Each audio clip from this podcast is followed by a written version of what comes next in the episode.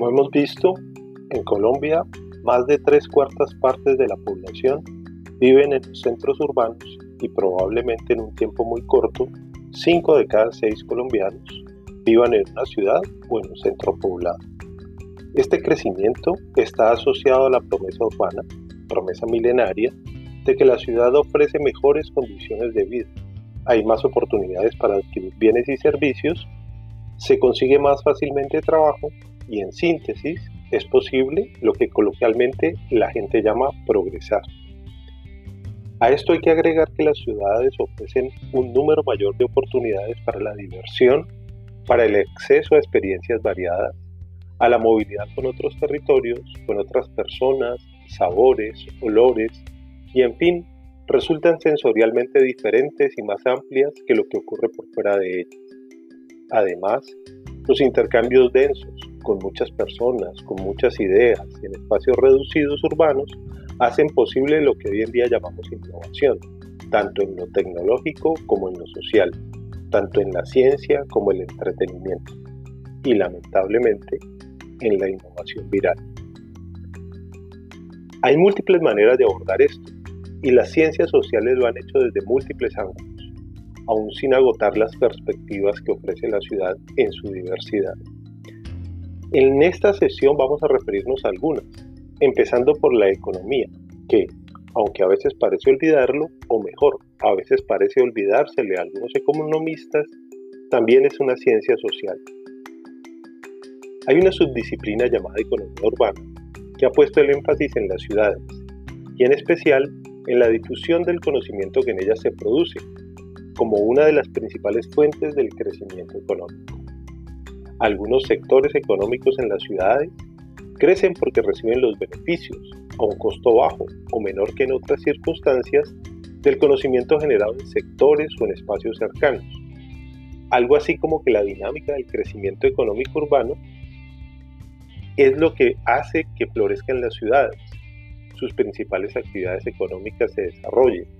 que estén fuertemente vinculadas a la generación de ideas o de conocimientos elaborados desde múltiples instituciones, como universidades, centros de investigación, de innovación o de pensamiento. Estos economistas argumentan que es esa la razón que explica por qué las empresas se ubican en centros urbanos y sugieren que esta localización es el resultado de una búsqueda por parte de empresarios e inversores de sitios en los que la difusión de conocimiento los beneficie.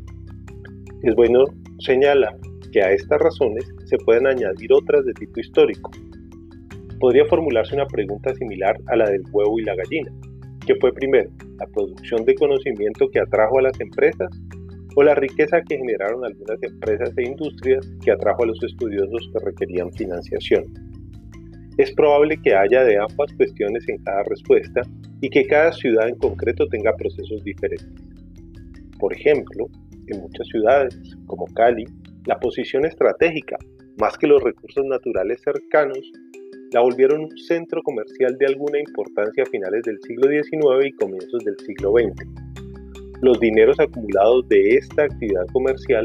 favorecieron una incipiente industrialización en las primeras décadas del siglo pasado, esta industrialización atrajo personas en busca de empleo que a su vez demandaron servicios, educación y salud, por ejemplo, lo que a la larga terminó, un poco tardíamente, pero generó un sistema universitario realmente fuerte que provee personal capacitado a las empresas y apoyo a algunas de las actividades productivas que ellas hacen. Pero más allá de estas precisiones históricas, sin las cuales a veces no se entiende nada o se toman decisiones que conducen a fracasos, en el último siglo, en especial de la década del 30 en adelante, las ciudades atraen la inversión en industria y otras actividades productivas porque tienen un montón de ventajas para la producción. Siguiendo con las ventajas de conocimiento, mano de obra especializada, que trae la existencia de mercados más amplios para las habilidades especializadas.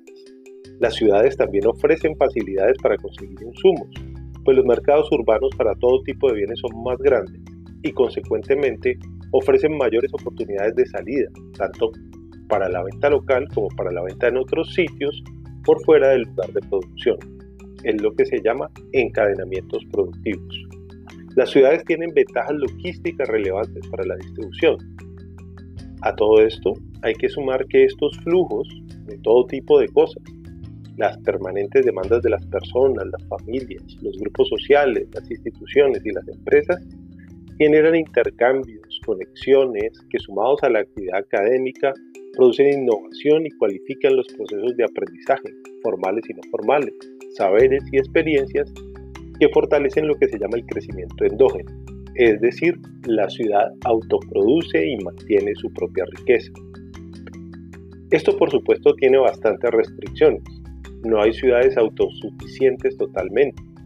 pero sí ciudades con un enorme potencial para alimentar su propio crecimiento. Las ciudades dependen de lo que anteriormente se llamaba el Interland, una suerte de zona de influencia de la cual se obtenían servicios y bienes que la ciudad no podía proveerse a sí misma, como comida, agua, más espacio para construir, pero que, si bien es cierto, no hacen parte de la ciudad, esta logra controlar por su tamaño en lo económico y en lo político, incluso en lo militar. Hoy se habla menos de Interland y se utilizan expresiones como ciudad-región o como áreas metropolitanas o áreas de gestión.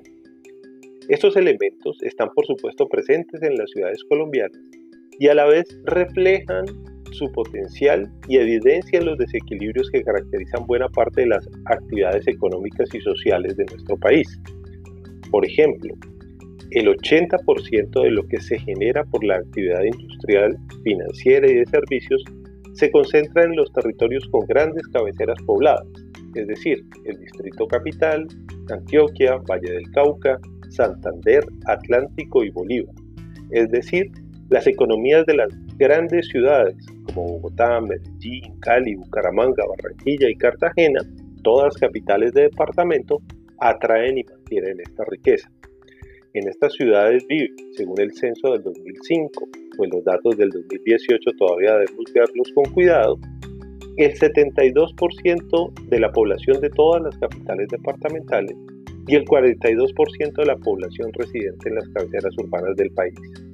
Estas ciudades, junto con sus áreas metropolitanas, concentran la mayor parte de las personas con un alto nivel de formación académica para los promedios que existen en Colombia,